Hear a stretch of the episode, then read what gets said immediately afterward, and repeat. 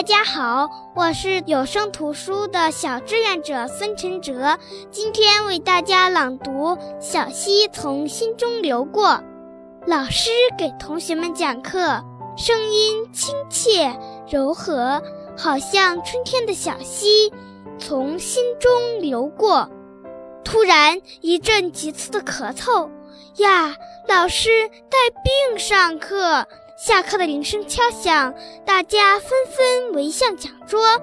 可是小胖却向外跑去，急匆匆地像小鸟出窝。等到又一阵铃声响起，一杯开水摆上讲桌。这时，小豆子掏出一块奶糖，往开水里轻轻一搁，糖在水中慢慢融化，融进了同学们尊师的美德。